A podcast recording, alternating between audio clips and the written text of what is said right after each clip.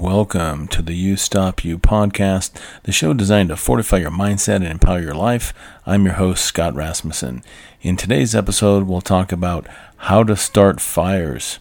That's all next. So here we go. All right, for my weight journey, the update is I am up from 230 to 232. I have a couple of ideas to share today uh, through a couple of different stories and uh, an interesting phrase from my wife. so, first, I want to talk about uh, the story of harmony. There was a master and a student, and the master was sitting up on an elevated uh, area looking down on his many students that were practicing. One of his students was struggling and having a hard time, and he could see this, and so he walked down and talked to him. He says, What's going on? And he said, "I I just can't do this move. I I don't know why, but I just can't do it." And so he he says, "Follow me." So he takes the student out into the forest, and they walk for a minute, and then eventually they come to a stream, and they both stand there and just look at the stream for a minute or two, and then finally the master says to the student, "Tell me, does the water?" Get frustrated at the rocks that are in its way? And the answer, of course, was no.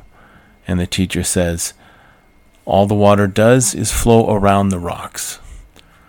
And so his lesson to his student was to focus, to focus on the job at hand.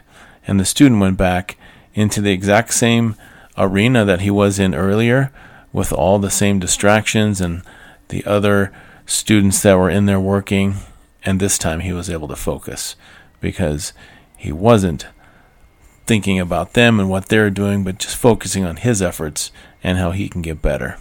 Remember the story of harmony and how in life we need to focus. The second story I'd like to share is about an individual who had saved all his life to purchase a home. And finally, the day came when he was going to purchase the home and make plans to move in. He bought the home, and then in two days' time, he was going to move in with his family. Well, that very night, there was a great earthquake, and the earthquake completely destroyed the home. And this is a super sad situation for him. And there were a lot of new neighbors and onlooker, onlookers who came and who saw what happened. They were super sad for him. Before he went and looked at his home, he went to the store and bought some candy. And when he came to his home, or what was his home, he began to hand out candy to all of his neighbors. And they were perplexed by his attitude. And they said, You have just lost your dream home. Why are you handing out candy? And he said, this, which is profound. He said, If this had happened two days from now, I would have died along with my family. But that's not what happened. What has happened has been for my good. And so in life, if bad things hap- if bad things happen to you, see the good in it and keep going.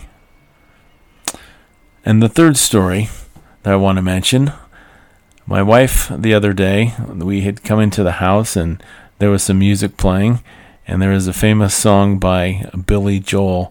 That's uh, one of the uh, main lines in there is "We didn't start the fire. We didn't start the fire."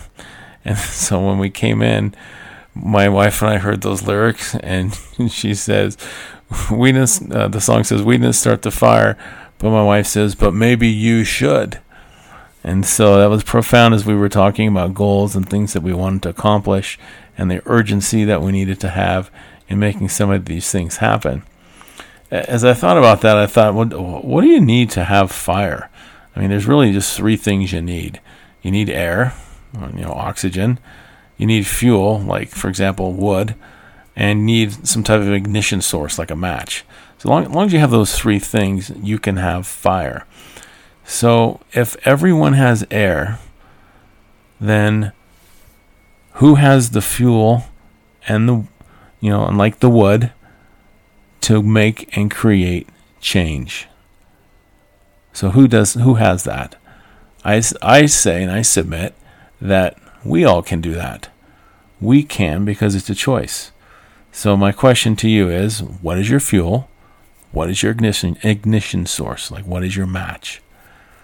And if you know what those two things are, in other words, if you know what your why is for why you need to start the fire, then is it enough to start the fire? And if it isn't enough, you need to focus on it again. You need to focus on the good. You need to keep going. And you need to choose to start the fire tomorrow morning. You need to get going. And so this week, remember these three things in how to start fires focus, see the good and keep going, and then choose to start the fire in the morning. And if you do that, I hope that you have an outstanding week. And until next time, be unstoppable.